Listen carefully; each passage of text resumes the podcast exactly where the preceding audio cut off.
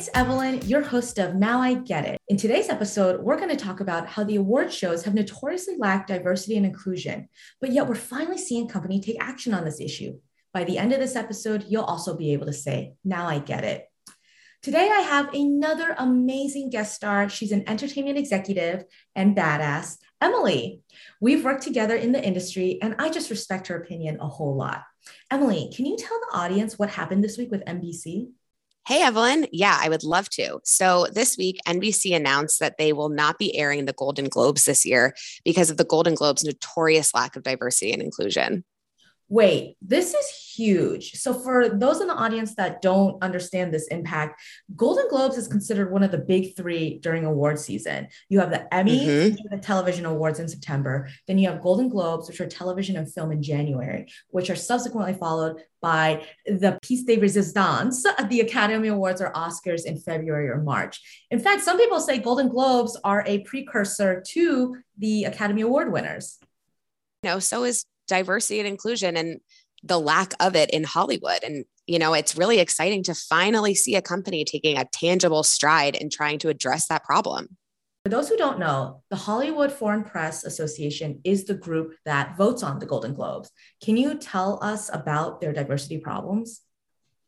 Yeah, sure. So, the Hollywood Foreign Press Association is made up of 87 journalists from across the world, and they have had a, very much lacked diversity within the HFPA, you know, in the in the voting body uh, in general, and predominantly have been all white members. And just this past summer, in order to try to combat these diversity and inclusion issues, they um, appointed six new journalists uh, to represent the Black community. And just, you know, six out of 87 is definitely not representative. Um, and you know, I think this carries out into their their voting techniques and the way that you see all of these very predominantly white films um, and TV shows getting nominated and winning these Golden Globes.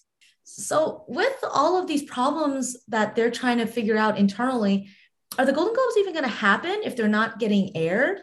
Because, you know, from a business perspective, winning an award, regardless if you know they have diversity issues or not is still great for a talent's personal career and also great for that tv or film studio and the um, slate that they greenlight every year yeah, I think that's a really interesting question. So the format has not been decided yet. Um, it's from what has been out there, it's looking like it will be some sort of press conference, um, not the glitzy, glammy award show that we're used to. Um, but the interesting thing from an NBC perspective is that this is an eight year, $60 million per year deal with between NBC and the Hollywood Foreign Press Association. And without NBC's permission, this can't air anywhere else. So the Golden Globes are sort of stuck with figuring out some alternative. Um, but yeah, I mean, I think it really also is a begs the question of how important these Golden Globe nominations or awards are going to be in the future. Do you think any of the winners will have the same weight as past winners or future winners? Personally, I think so. I think that um, this has been a step in the right direction for diversity, but in five years, people won't necessarily remember Golden Globe actor of best comedy of the year, you know, uh, in 2022 uh, during the year that they went dark. You know, I think people are going to remember it as this actor won a Golden Globe.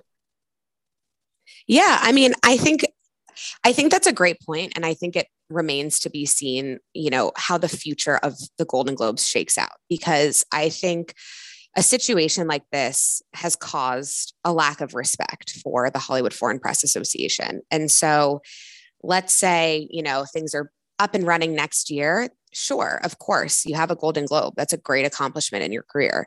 However, if this does not, if this issue is not resolved and the Hollywood Foreign Press continues to operate the way that it's been operating, the Golden Globes might disappear altogether and become a thing of the past. I got chills, Emily.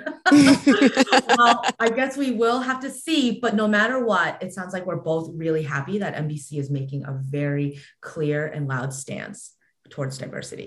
Absolutely. So, everyone, since it's Friday, I wanted to introduce a new segment, hopefully to help you choose what to binge or consume this weekend. Emily, what are you getting into this weekend entertainment wise?